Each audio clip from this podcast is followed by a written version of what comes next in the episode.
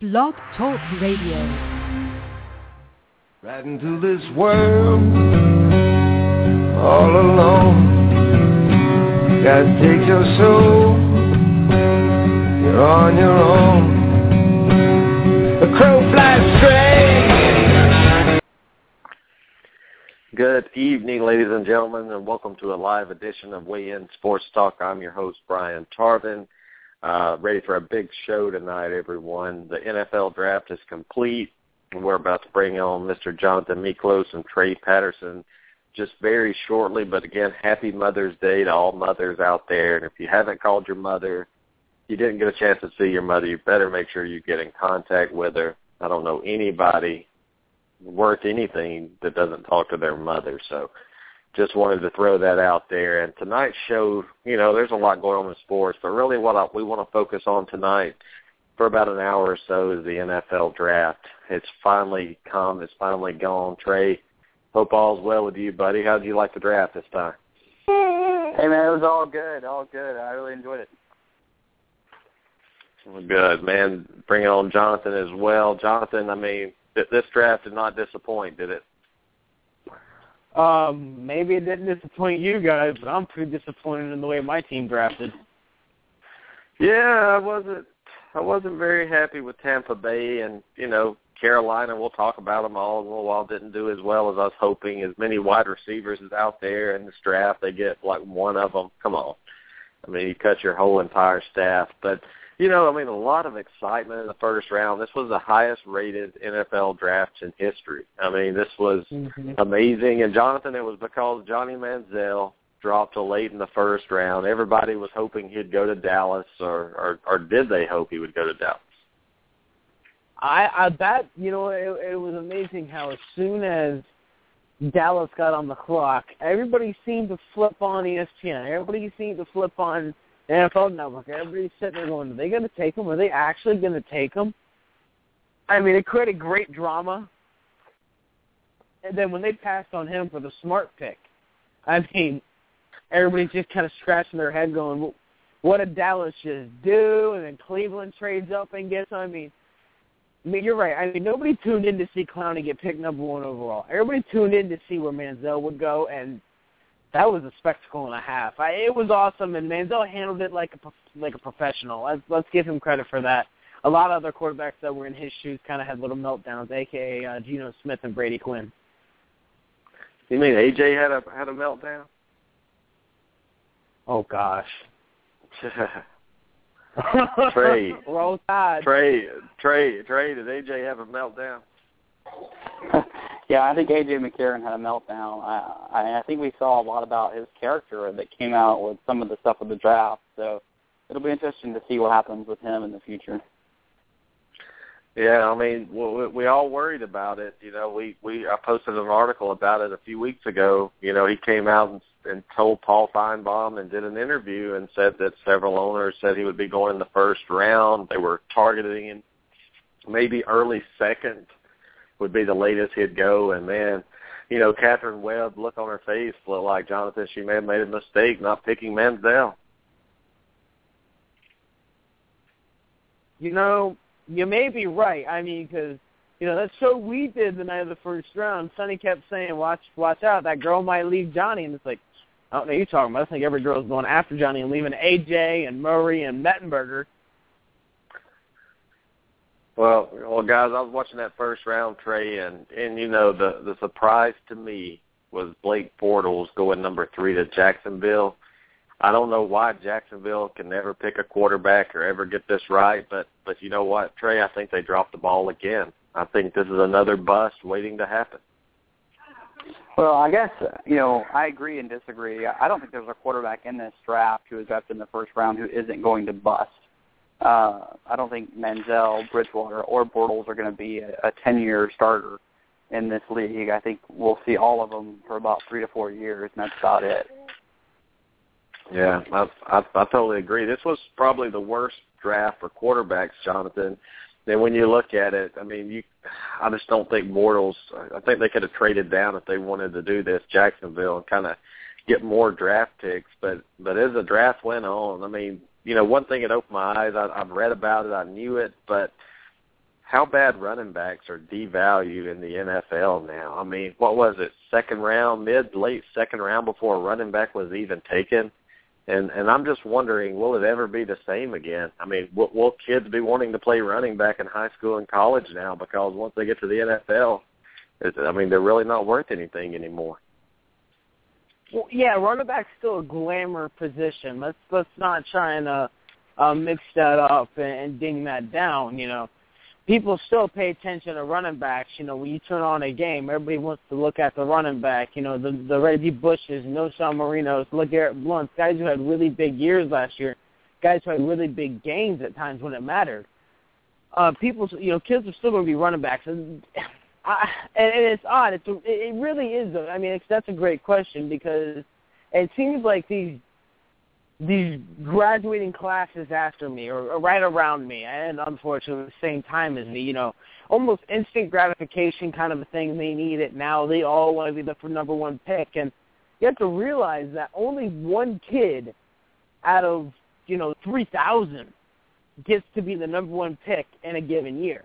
So running backs just need to sit back and be happy, know that they're going to get paid attention, they're going to get their endorsements, they're going to get all that, you know. And, and they're, you know, last year we still had running backs running for 1,400 plus yards. It's not like the position's been devalued. It's just that I think there's so many good running backs out there that the you know you can get one later because there's just so many of them that have come out and done wondrous things. I mean, when's the last time a first round pick running back really came out and shown outside of Adrian Peterson, and you know, don't even say Doug Martin; he was the one-hit wonder so far.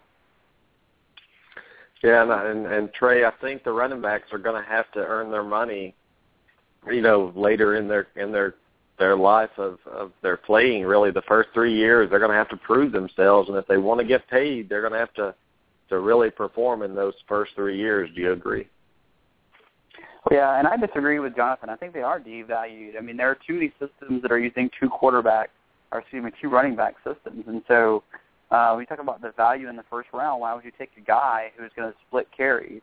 Uh, and I think the value has gone toward receivers. I mean, look at look at the number of receivers who have gone in the last couple of years in the first round comparatively to running backs. It, it, it has been a trend toward receivers. So I think the passing game, you know, where guys are throwing 50 times a game, you know, even average quarterback. Um, I mean, sometimes that last year Blaine Gabbert was throwing the ball up around 40 times.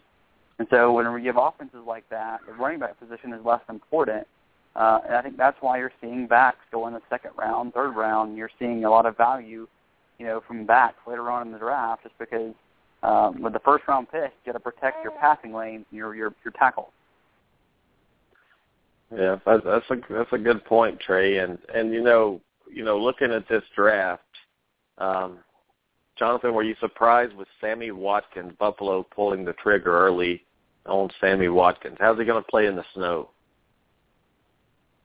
Well, I, I honestly think that Buffalo dropped the ball. I think it was a stupid pick, and not from the standpoint that I think Sammy Watkins is a bust. I think Sammy Watkins is going to be a very, very, very good football player, especially an NFL player. Um, he can definitely play that position. Buffalo's biggest problem, though, wasn't the receivers last year. It was the fact that they couldn't keep E.J. Manuel and Thad Lewis upright. The offensive line was atrocious, so I thought by trading up, they were going after Jake Matthews, uh, maybe to help, I don't know, protect the quarterback so he has time to throw the football. Um, you know, and you know, Sammy Watkins, nothing against him, but I just see this pick – in about three or four years we're calling him a bust. When all reality he's not a bust. That that's just Buffalo being Buffalo.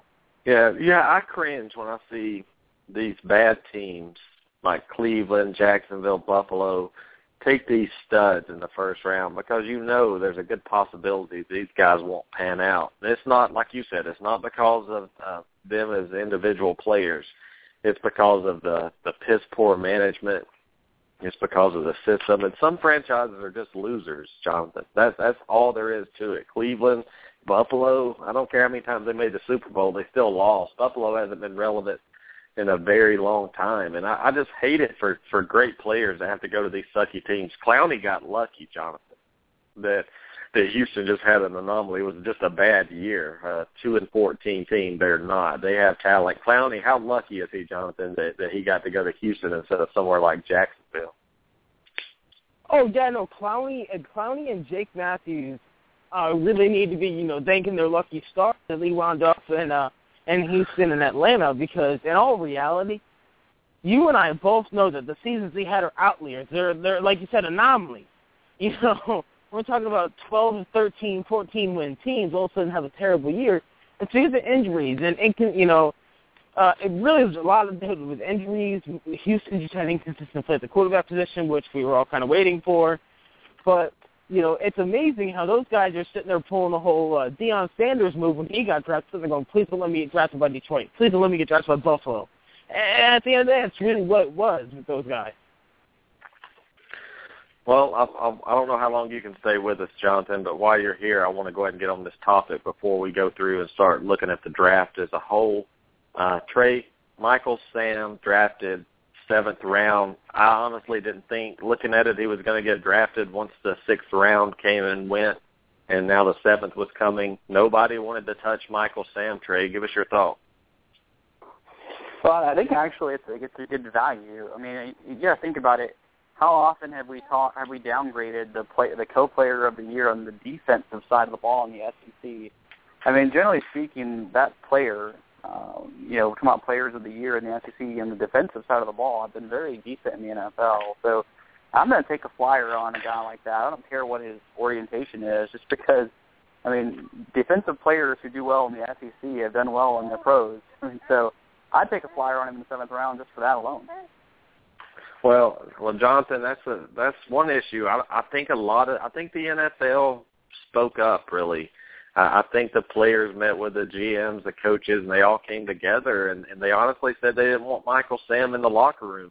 What do you think about St. Louis taking him, and do you think he's going to stay on this team? Well, I thought it was an interesting pick by St. Louis because they have Quinn and they have Long, so they already have two defensive uh, ends who are fantastic. You know, Quinn had what 19 and a half sacks last year. Long had double digits once again. So you have a strong leadership there already at your defensive line position. Not only that, but it's, he's not that far from home now. You know, just goes from you know right over to St. Louis or Springfield. I mean Columbia.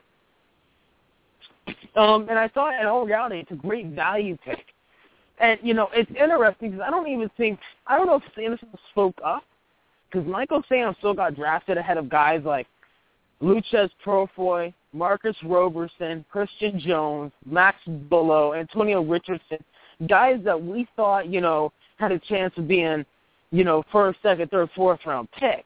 So um, it, it, I think the way the draft really shook out on day three was just strange because a lot of guys that weren't on any of our radars all of a sudden were getting picked, and you kind of scratch your head and going, well, what, what about what about this guy from Tennessee? What about this guy from Michigan State? These guys were studs in college. They, their game can translate. What, what what's going on here? How come this guy from Townsend and Tennessee State's getting drafted over him? And, and you know, I just I think Michael Sam can stay on this team. I think he can make this team as defensive end as a backup. He'll learn a lot. He'll grow as a player in this organization because whatever they're doing with the with that defensive line is clearly working. And now he has Aaron Donald, Michael Brockers, Robert Quinn, and Chris Long all in front of him if Michael Sam sees the field at all this year, you almost guarantee he's going to get a chance to get a sack. Uh, I, I don't. I think what happened was the NFL was forced to take him almost, and and which team could take him and cut him and actually justify doing it. And I, I think St. Louis is a team that's so deep on defense that that they could easily say, you know, hey, you're just not good enough to make this squad. We we gave you a shot. You're not good enough, and and I think that's the way they're going to keep the heat off the NFL, Trey. Because if you look at it, I think the NFL spoke up about Michael Sam here. You got your answer. Are the players comfortable playing with a guy that just came out? And the answer is no. This this move by St. Louis, Trey, is smoke and mirrors. He's never going to see the field in the NFL. No, I, I completely disagree with you there. there's no conspiracy. There's been tons of openly gay players in the locker room that the media just didn't report.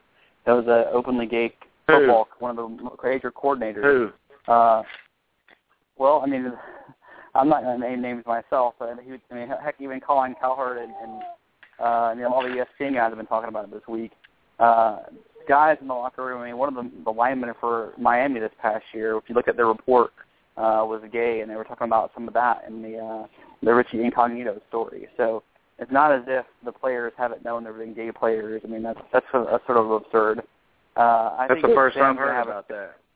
Didn't Well, the Green Bay Packers have a fullback or uh, like an offensive lineman who was uh, Hawaiian and and was gay and kind of didn't go to the media about it, but everybody knew? I mean, I'm pretty sure I remember that. Can't remember his name though. Yeah, there's been multiple stories that if, if you really look for them, they're out there. The media didn't report a lot of this because it wasn't an issue in a lot of places. Obviously, you know, Michael Sam came out and made it a, a media thing, so that's why everybody's talking about it. But there's certainly been gay players in the NFL, uh, and they've been known about it in their own locker rooms. Uh, that's that's been known about for. I mean, talked to a lot of reporters. Uh, that they've done stories about that kind of stuff. So I think Sam will have a shot at this team because you got to think about Gregg Williams is No. coming back this year. Uh, and what does Michael Sam do really well? He's a good blitzer. Uh, and what does Gregg Williams like to do? He likes to blitz off the ends and, and take those defensive ends or slash linebackers and stand them up and blitz. So I think he'll have a shot. Uh, do I think he'll play a lot? No, I don't think he's going to play a lot. They're way Well, Trey, Trey. Trey went in the seventh round. This is a, a third round at least guy. I mean, that's how good he is. Do you, do you not think that the other teams had a problem with him coming out? No, I, I don't think. I, th- I think people had. Yeah, there, there are people who are bigots and racists all over the place. I mean, I think the people uh, and, and teams may have. Do I think the NFL or teams in general had a concerted effort? No, no. I, I think there are some owners who may have said, um, yeah, there may be some owners out there who didn't want it. I mean, that's. I mean, heck, we've seen from Donald Sterling that owners aren't perfect and have their own racism and bigot- bigotry going on. So who knows what the NFL owners were saying? Um, All I'm but I- I saying is, if if he was going to be drafted, if he was good, I mean, if it, I mean, if you look at Michael Sam alone as a player, what he's done on the field, his accolades, he'd been a third round at least guy. He's in the seventh round. It means every team, every team, 31 of them besides St. Louis, did, was not going to take him. That's a known fact now. And it, and, it, Well, and if it was just graded he on his talent alone, he would have been drafted. Harvin. I mean, Marcus Roberson, Christian Jones. I mean, like Jonathan said, a lot of really high value uh, five star prospects in college didn't get drafted, but they all signed the next day uh, with teams. I mean, so to be honest, drafted or not drafted, he was going to make a roster, at least have a shot.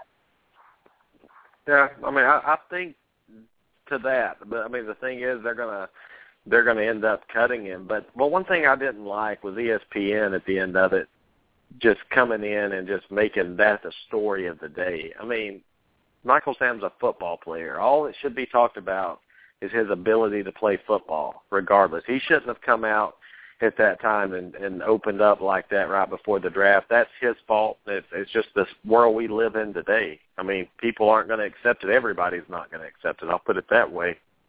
Some will, some won't. But if he never came out, he never said anything, Trey, Michael Sam would have been at least a third round draft choice. And and and, and I want to say something else about these guys coming out of college early, Trey it's like it seems to me they're getting a lot of bad information from their agents or from some people. You know, a lot of these kids could have stayed another year. And now they're probably not even going to make a squad. They just pissed away a year of eligibility in college to increase their draft stock. What do you think about about that? Actually, Well, I think that's the more legitimate story out of here. I mean, you're talking about 119 guys or so, give or take, who declared for the NFL draft early, underclassmen, and I think 36 weren't drafted, Tarvin. So I was like, that's a huge percentage. And so I think at some point, um, and you saw, you've heard some of the coaches talk about this this past year, that some of these guys are making decisions to come out to sort of start this five, this, this rookie clock. Um, but it doesn't help you if you don't make a team. And so I think some of these guys, and I don't know if it's the evaluation process. I mean, who knows? Maybe Adrian McCarron was right that people were blowing smoke at him, saying it was a first round uh, selection.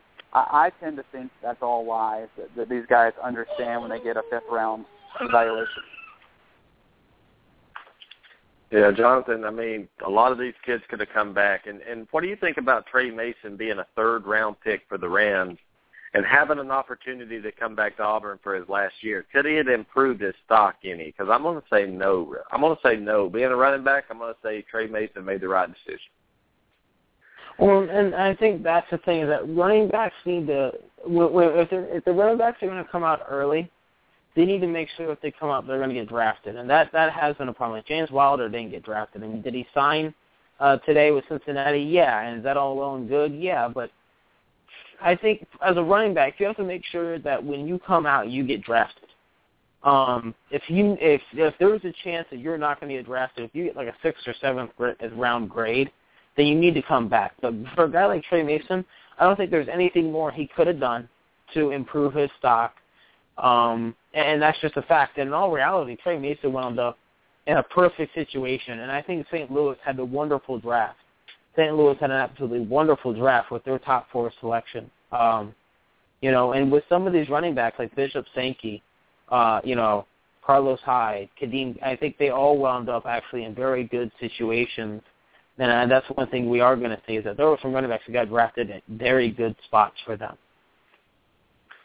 Yeah, and if you if you look at Tre Mason, nothing he could do to improve his height. I, I think that has something to do with it. His forty is okay, but you know, all I mean, the games he had against uh, Alabama, Missouri, Florida State, you know, games like that. There's nothing he could do to increase that performance. The only thing he could have done coming back was was actually get injured. That's it. But running backs, unless you're right. a phenomenal Adrian Peterson kind of guy, you're not going in the first round unless you can carry a team on your Mhm. back. And I'm going to tell you the steal of the draft with the running backs right now is there's two. The guy for LSU, I, for some reason I'm slipping on his name, but Carlos Hyde Jeremy for Ohio Hill. State. Yeah, Jeremy Hill and Carlos Hyde. Those two running backs are going to be very valuable in the NFL, Jonathan. I think both of them have great careers ahead of them. Well, and if if you Car- I can't remember where Jeremy Hill got selected. I apologize for that. But Carlos Hyde, he's walking into a situation where Frank Gore is at the end of his career, um, and Marcus Lattimore is just you know now perfectly healthy. You know, let's cross ourselves and that he never gets hurt again because I loved watching him play in college and he never gave me a reason where I sat there and went, mm, why'd you do that or why'd you say that? You know, so Carlos Hyde stepping in a situation where he's probably going to get immediate playing time. He's going to be learning from Frank Gore, one of the best. He's going to also be able to split time between Gore and Lattimore. I think Kendall Hunter and LaMichael James are on their way out. Um, and, and, you know, Carlos Hyde, you're right, could be an absolute steal. I mean, let's not forget, he almost averaged 10 yards a carry last season. And there were times where he just made it look easy against teams. It looked like he was walking down the field. He just looked that much superior to uh, the competition that he was going up against. All right. We just lost Trey, and um, Blog Talk Radio kicked him out of the studio. So that's funny. We've been having some issues with Blog Talk Radio lately. So Trey, when you get back in, I'll I'll come back over. But you know, running backs to me are I look for guys, you know, with a system kind of running back. That's what I look for. If you're New Orleans, you may want a different running back. If you're Philadelphia, you may want a different running back. If you're San Fran, Mm-hmm. you may want a different type of running back. But man, looking at the talent in this draft at running back was amazing. And you know, you look at running back, receiver, uh, defensive back, how deep it was, and you look at uh, quarterback, and you're like, God, there's just so much to left to be desired. You know, looking at the quarterbacks here, but Aaron Murray and AJ McCarron went back to back in this draft, Jonathan. AJ, man, I, I I think he's going to die at Cincinnati. Honestly, I, I mean, I just don't think. How do you think he's going to do in Cincinnati if he ever gets on the field? Well, AJ's kind of got a nice situation that he is walking into because all the heat's on Andy Dalton. So people are kind of going to look at A, but there's also going to be a lot of pressure on him. But at the same time, he does get to work with Tyler Eifert, uh, Jermaine Gresham, and AJ Green, who AJ Green is definitely one of the best receivers in football. Not only that, but they have a very good offensive line, and they have a good stable of running backs that that they can turn to.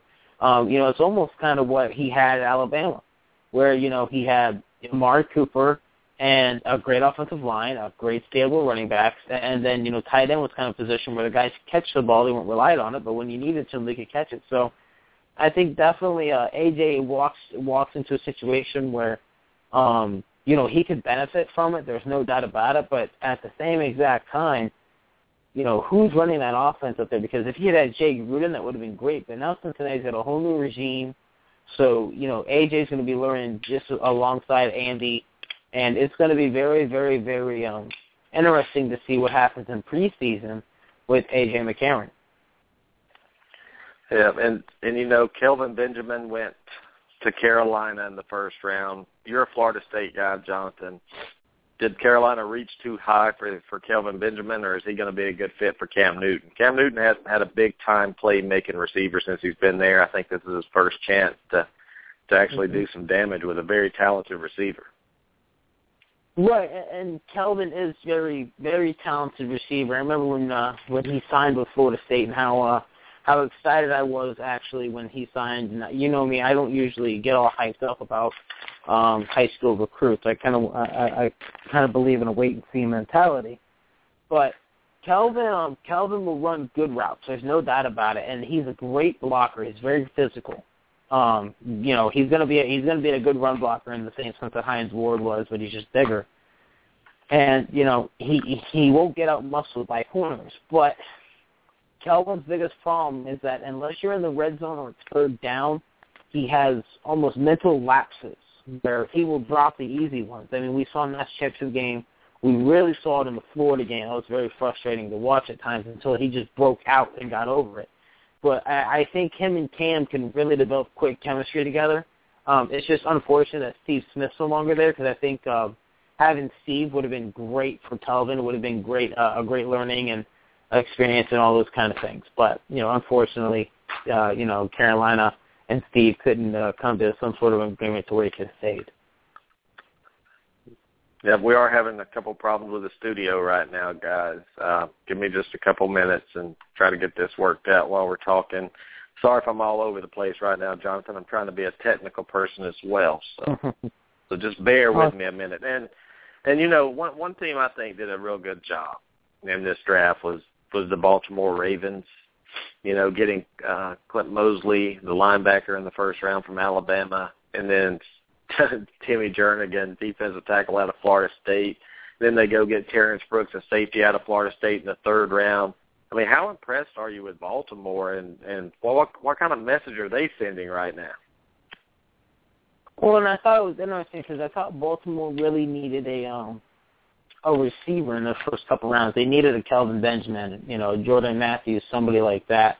And uh, to see them go defense, um, it, it just seemed like a, a very, very Baltimore thing to do. And I have a, I have a good friend who I talk to quite often about all, all sports, all, all, all, sports. And uh, we were going over the Ravens draft, and he calls me and he goes, "What can you tell me about C.J. Mosley? What can you tell me about Timmy Jernigan? What can you tell me about Terrence Brooks?"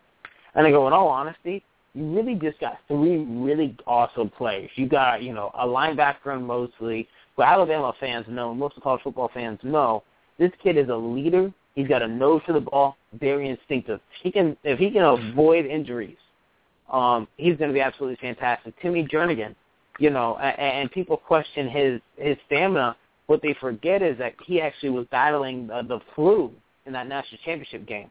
I mean, Timmy really can actually eat up an offensive line, as we saw in the Auburn game. He he really he really did a great job. Um, you know, when he was able to stay on the field. And then Terrence Brooks, I thought was a very interesting pick because you already have Matt Elam, Elam's kind of a center field guy. Elam's definitely a center fielder, wants to sit back and play Ed Reed, and Terrence Brooks isn't afraid to mix it up and come inside and be the fourth linebacker. So I'm really um I'm really really impressed with the way Ozzie Newsome did. And I thought he was an Alabama fan, but apparently he fell in love with Florida State.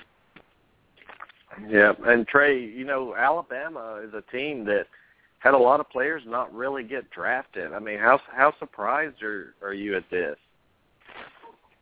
Well, I mean, I think the guys who didn't get drafted to me weren't a surprise. I mean, there were some guys in there that I think, um, yeah, I think I was a little surprised they didn't go higher.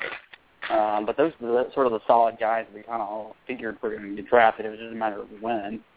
Um, but you know, you got to think about it. There's been a little bit of a uh, hold on there. All right. Um, this is the Jonathan weakest Alabama. Alabama draft class since uh, I want to say 2007, and I don't think they had anybody drafted that season. Um, that just tells you how much talent was able to stay at Alabama. Yeah, I mean, I think a lot of these guys came out too early at Alabama. I mean, I think you know another year. I think they just make a deal. They're playing three and they're going to the NFL, and I think that's honestly what Saban expects. He doesn't want them to stay around for a senior year because that's how he recruits, Jonathan. He he gets these guys to commit because they can come right in and Mhm. play and maybe redshirt one year, but he promises them the NFL. And wow, I, I don't know. It just seems like Alabama's been hitting uh with the two losses in a row, the spring game, off the field issues, AJ McCarron. I mean, is that is the Alabama run over with, or or we still have to contend with them because of that major recruiting class they have every year? Well, I, I think Saban's a great coach, so there's always going to be somebody to keep your eye on. Alabama's going to get the talent.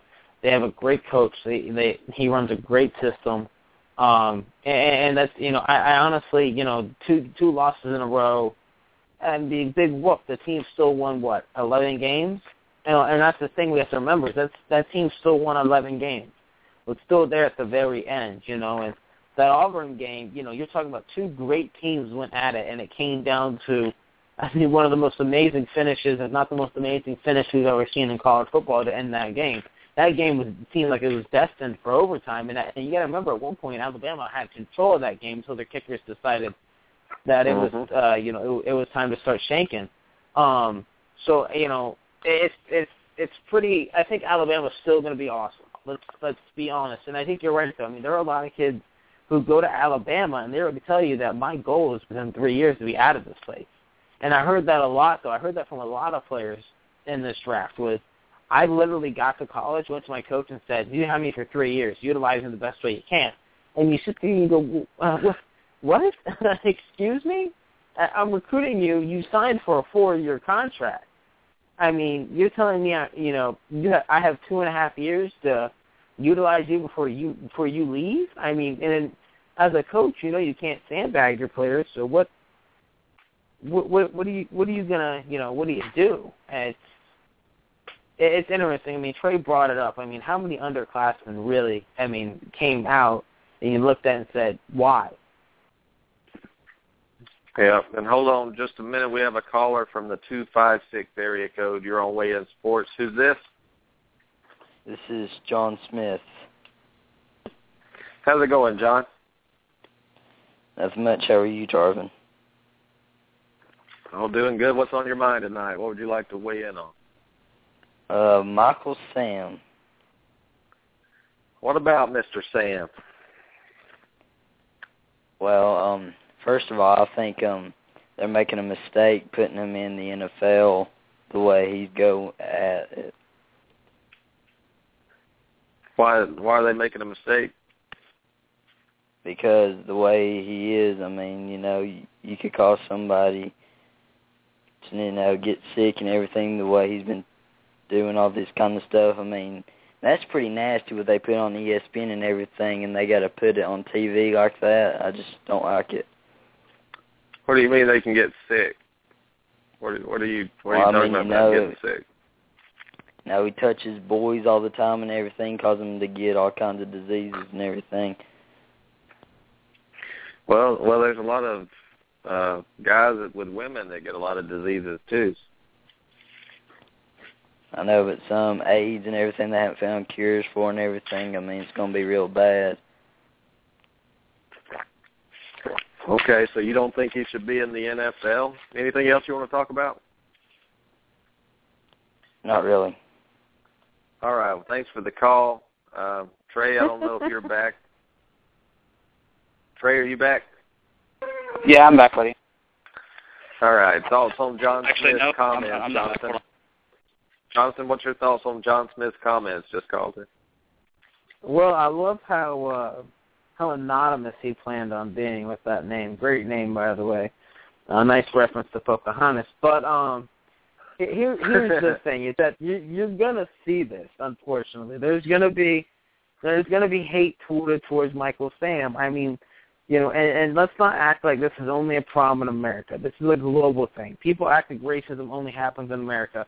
Well, how about you go to Spain and watch a soccer game where, you know, an African player, not an African American, an African player is playing and see them throw bananas at the players and start making monkey chants. And I mean, eh, let's let's let's just realize there's bigotry all all all around the world. And unfortunately, a lot of people are going to have this kind of reaction towards Michael Sam, and he's not going to get his fair shake of the stick. And people need to realize that the only reason why Michael Sam came out was because he was about to get outed. I mean, there's, I mean, Yeah. there's nothing like somebody else airing your dirty laundry for you. I mean, that's just the worst feeling in the world. So, I think, um, I think I, I, I definitely understand where, where, where you know, Mr. Smith, uh, quote unquote, is coming from, because you know he's obviously uncomfortable with the situation, and we've all been uncomfortable with some sort of situation, whether it's your mother embarrassing you at a family dinner, or or something along those lines. But I, I think that we we just need to let Michael Sam perform, let let him see what how he handles the NFL spotlight and what he does with it before we judge him. Because let's remember, the, his whole college career, we never, ever heard anything about this. It wasn't until he he was essentially coming to the league. And you know, now did ESPN mess up? I think. Uh, yeah, when you dedicate 15% of your broadcast to a to a seventh round pick, I think you might have dropped the ball. This wasn't like Tebow, who was a first rounder, Manziel was a first rounder. This is the seventh round pick. Let's not treat him like he's a first round pick. I mean, I mean, let's let ESPN. I mean, let's let Michael Sam have a moment at least in private. I mean, ESPN's over there filming them kissing and wouldn't wouldn't quit doing that. It's just like I just don't get it. I just don't get why we can't make it about football instead of about some show, some soap opera. It's what they try to do, and I believe we have a caller from the five four one area code. You're on Weigh In Sports. Hello? Yes. Hello? Yeah. What, what's up? Hi, it's me, Jason. Hey, Jason. What's on your mind? Mr. Yeah, Humphrey, yeah, how you doing? Pretty good. How are you doing, Jonathan? Uh, doing well on this side of the woods. What are you um? Yeah. What did you think about the Oregon players who got drafted, DeAnthony and Josh Huff? I think I think DeAnthony um would be a good fit with Jamaal Charles in the Kansas City. Josh Huff, obviously the Chip Kelly, um, the coincide the um relationship and Taylor Hart, um, defensive end, did it get picked up by the Eagles. We talked about the underclassmen that you guys said a while back. Terrence Mitchell was a mm, um, forgo his senior year, seventh round pick from Dallas. I've had seen regrets not coming back to Eugene. So All right, Yeah. Jason. Jason, what are, what are your thoughts about Michael Sam getting drafted in the seventh round? He's a football player. If he could have played football, he'll make a team. And St. Louis like the football player. I, I don't think any of this um, with this um, sexuality. I, I don't think that's in question. Um, um, I, I think if St. Louis keeps him, it's because he's a football player. And if they cut him, it's because of a football player. I I, I don't buy into it and whatnot. The the other stuff, I would say. All right. Well, Jason, man, anything you want to talk about tonight? Um, nothing much. Um, Portland has one more game. Um, like I said in my YouTube video I made the other day, um, it's Oregon's youth, uh, Portland's youth, I would it say, against San Antonio. Tony Parker is found a um, fountain of youth, I guess, and I think San Antonio might walk to Oklahoma City or LA, um, whoever they face, because I think they're on a mission. So, Yeah. as Well, call back, call back, and discuss the basketball. Uh, the, after the Wednesday night, we'll do a show. We can call in. We'll talk about the Portland Trailblazers. But thanks for calling in, Jason and Jonathan. I think the reason Tony Parker found his fountain of youth, he's single again. you know, that's that's that's a very, very, very uh um you know, that that makes a lot of sense. I don't think it's a coincidence that that that he's single, he's playing better. But I, I honestly, San Antonio's got a perfect system. They're a well-run organization, and you know, Jason, Portland has some very phenomenal players, and Damian Lillard and, and, DeMar- and LaMarcus Aldridge. I think uh, they're going to be a contender in the West for for a long time, and you guys are finally going to have that chance to uh, uh, get another uh, get another ring within these next five years. Yeah, well, let's get back to the NFL draft. Trey, um, tell me a team that that stood out to you in this draft, whether it be good or bad. Well, I think good. I mean, I really liked what the Rams did, and I want the Rams a lot. But I mean, um, I I didn't like the you know you know me and Aaron Donald. I don't think Aaron Donald was that great. Um, he didn't play that well against good competition uh, this past year, but we'll see. Maybe I'm wrong on him. But I really liked what they did with the rest of their draft. I thought they had a lot of value at a lot of places. Almost every round, I thought they picked up somebody who was um, basically sort of under the radar, or, you know, they they get good value for them. So I like what the Rams did, Tarvin. The you know the Browns get a lot of accolades, but I, I for the life of me couldn't figure out why they didn't pick up a receiver once we all knew that Josh Gordon may be out for the year for a suspension. Um, you know, you look at, and then also they have, um, you know, I think what Nate Burleson got hurt in OTAs. So, you know, you look at the Browns and you're like, okay, well, some of the drafting was, was pretty good, but if you knew that you're going to lose Josh Gordon, why on the why in the world wouldn't you go and pick up a receiver at some point in a deep receiver draft?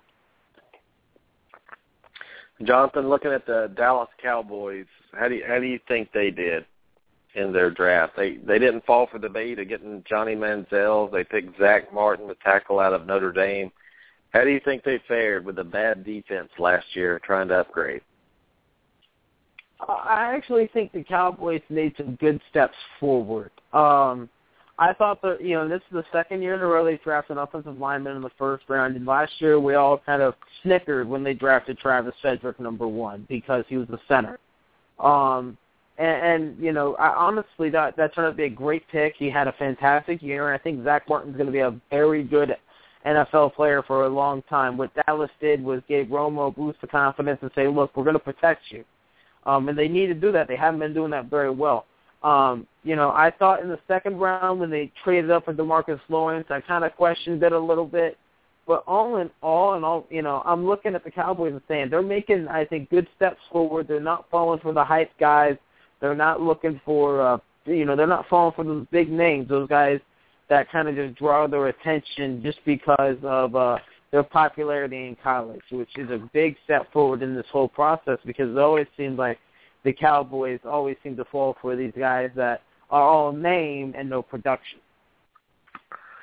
Trey, looking at the 49ers, I mean, man, they had a ton of draft picks in this one. They God, they had three third rounders, two fourth rounders, a two fifth, a six, and two seventh. How do you think the Niners did?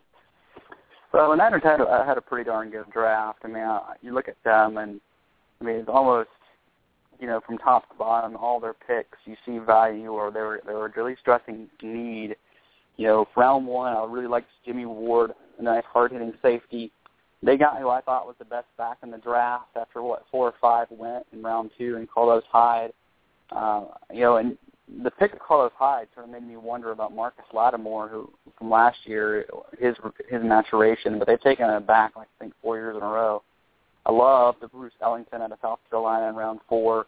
Um, thought that was a great pickup. And then, I mean, just all around Tarvin, I thought they had some good Brandon Thomas round three as well. I mean, just some good picks.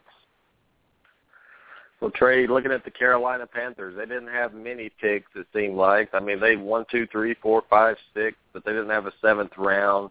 How do you think they did? They they got their receiver, what they needed in round one. I personally think they needed another receiver, but looking at this this class, what do you think? Well, I wasn't as big in their second pick, Kony, uh, Kony Ealy out of Missouri. Um, you know, I like that one.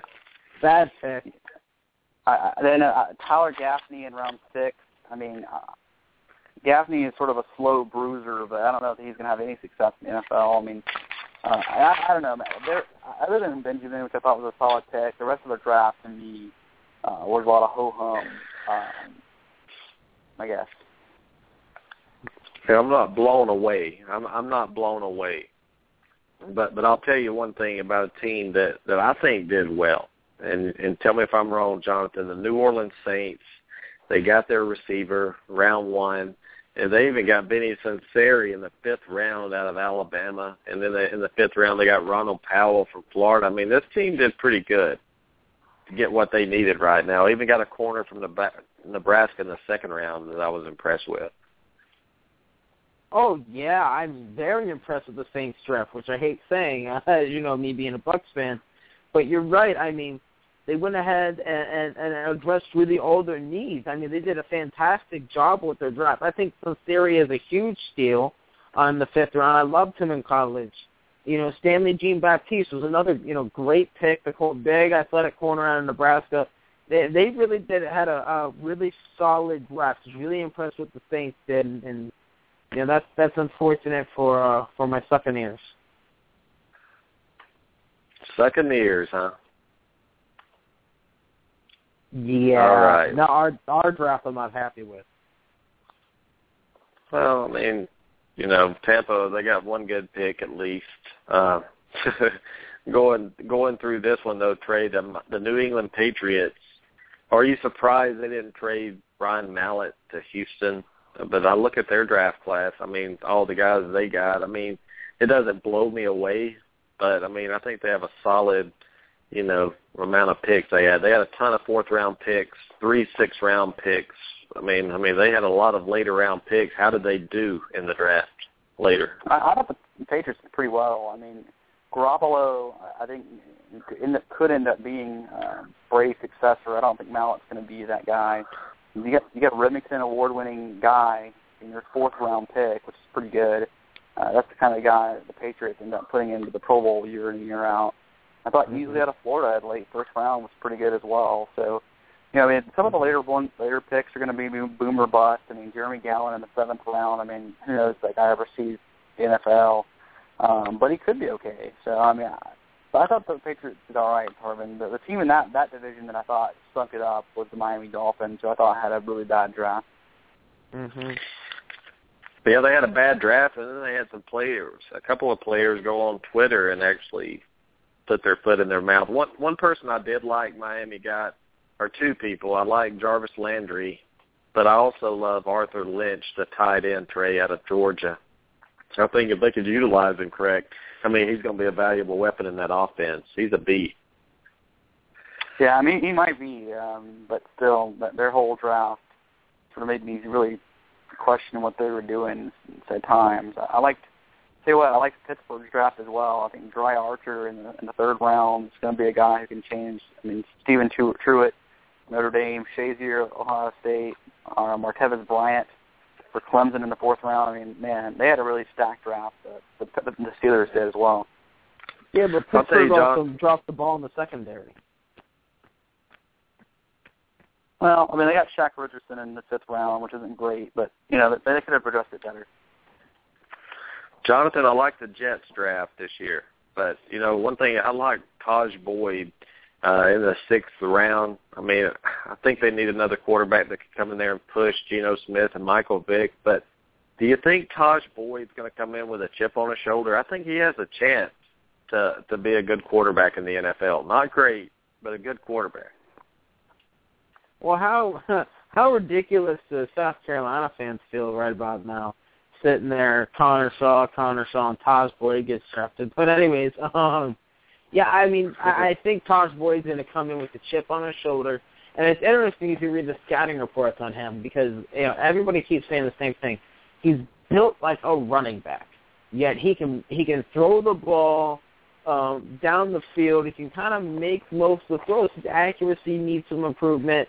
You know, I'm interested to see um, if Boyd actually does make that push and push Vick and push uh, Geno.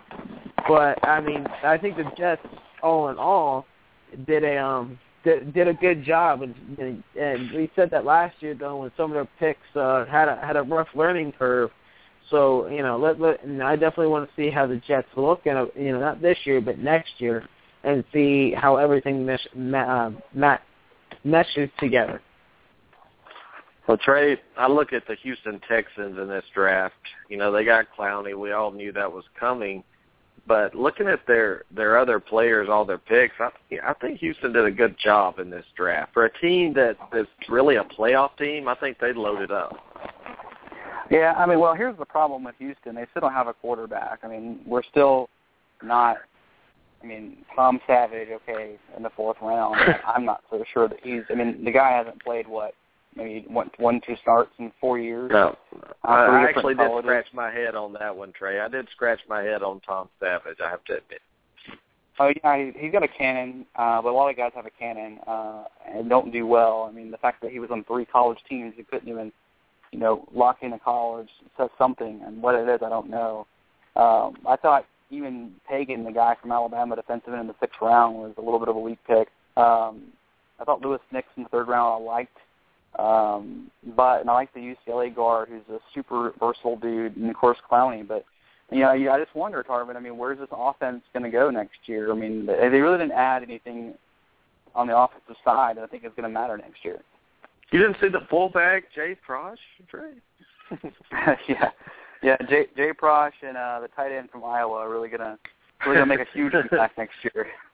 Oh now yeah. look, I love I love Jay Prosch, no doubt about it. But did I think he would get drafted? No, I didn't. I mean, you know, I, I honestly didn't think he'd get. I thought he'd pick up maybe with somebody and and get cut or something. But hey, congratulations! I mean, he he got on the roster. The fullback is not dead. And I think we have Sonya or Jason. One of them is in the queue. What's up?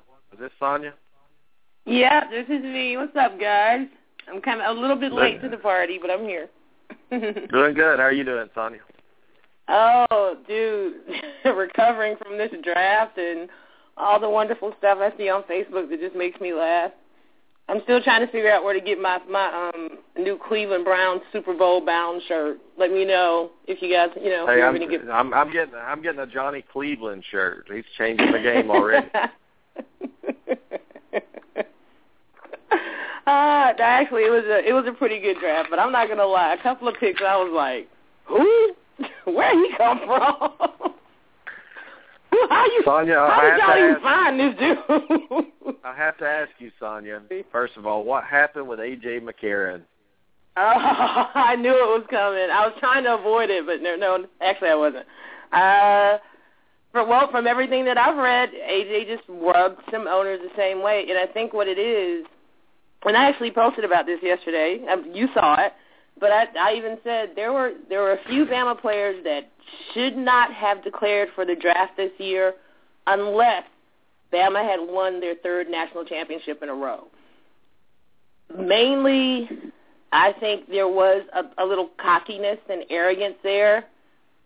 You know that that maybe AJ wasn't able to hide. You know, uh, I think he made some mistakes in in the in the weeks leading up to the draft. Just everything that's out there. I mean, what else can I say? It's already out there. You know. but the bottom line is he did go.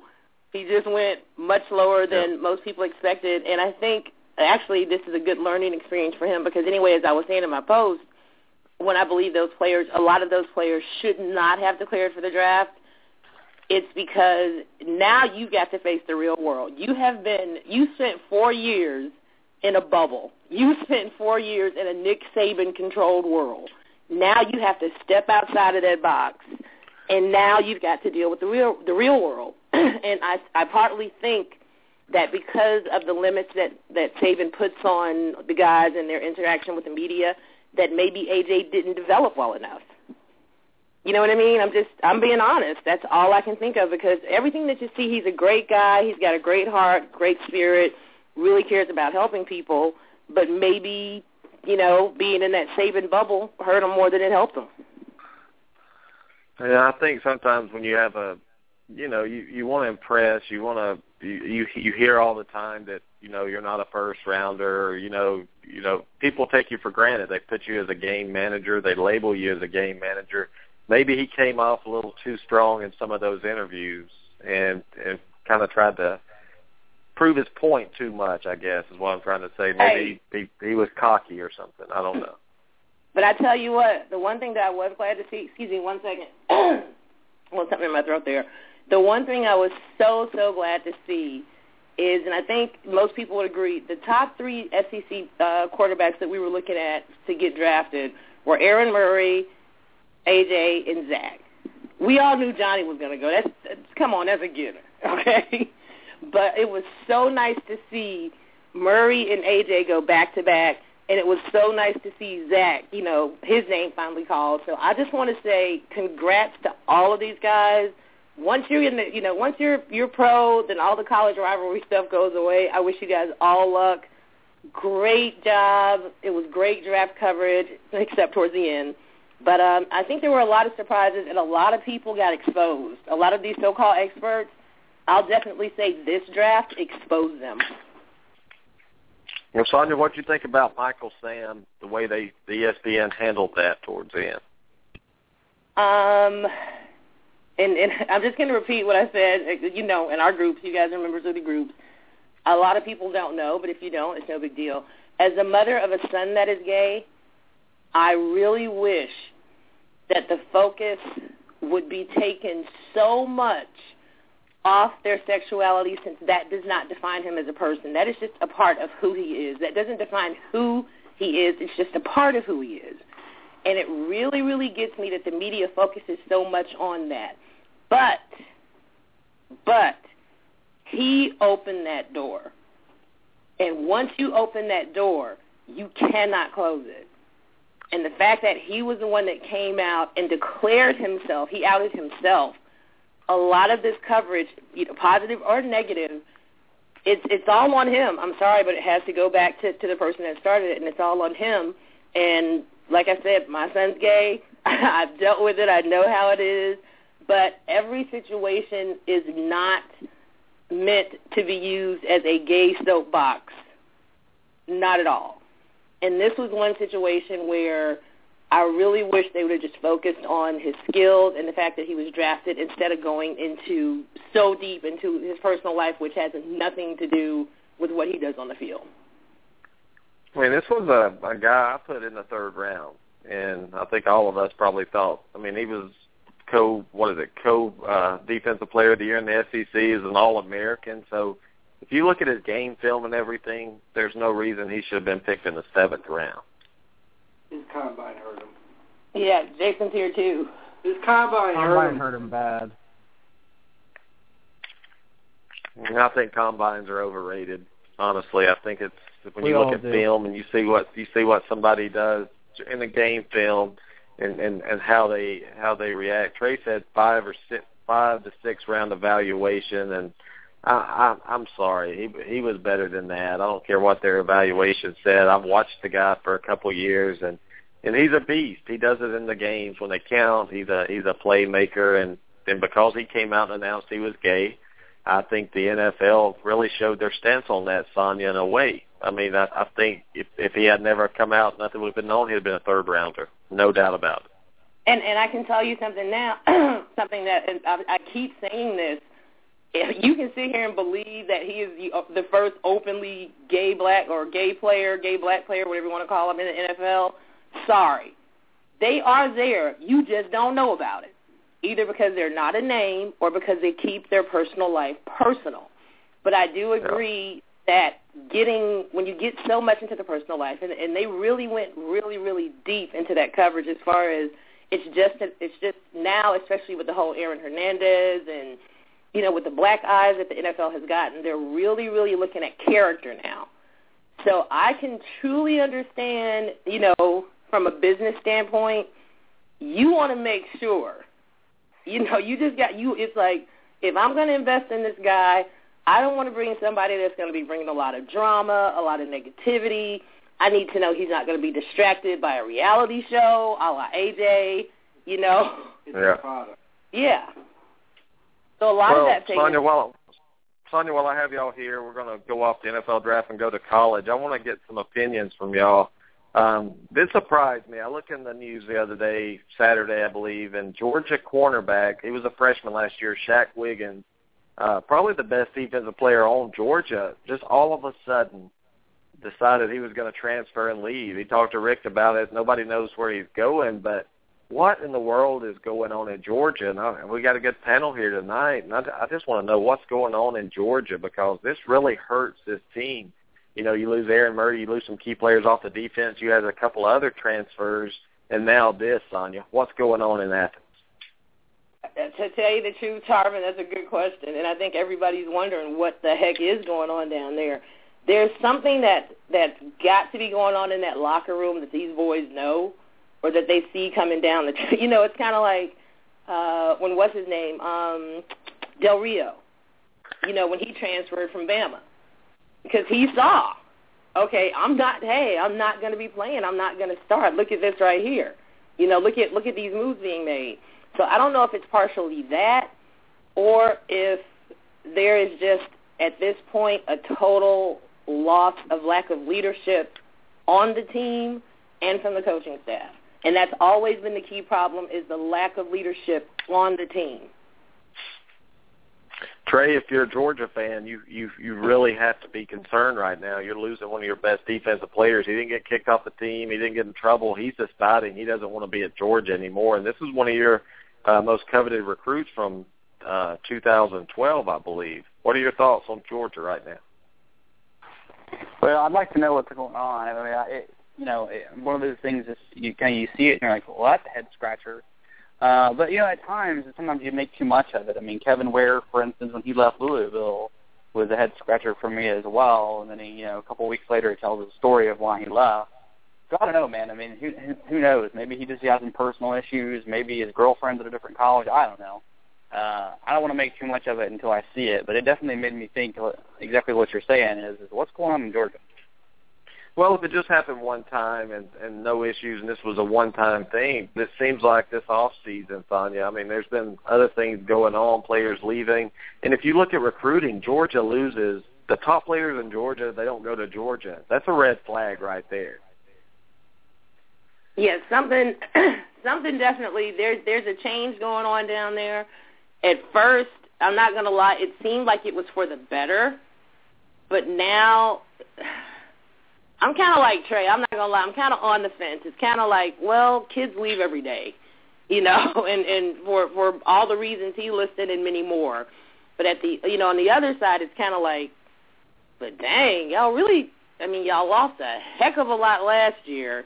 You really didn't bring too much to the table this year. Like, where, what's going on? You know, where are you going to pull from?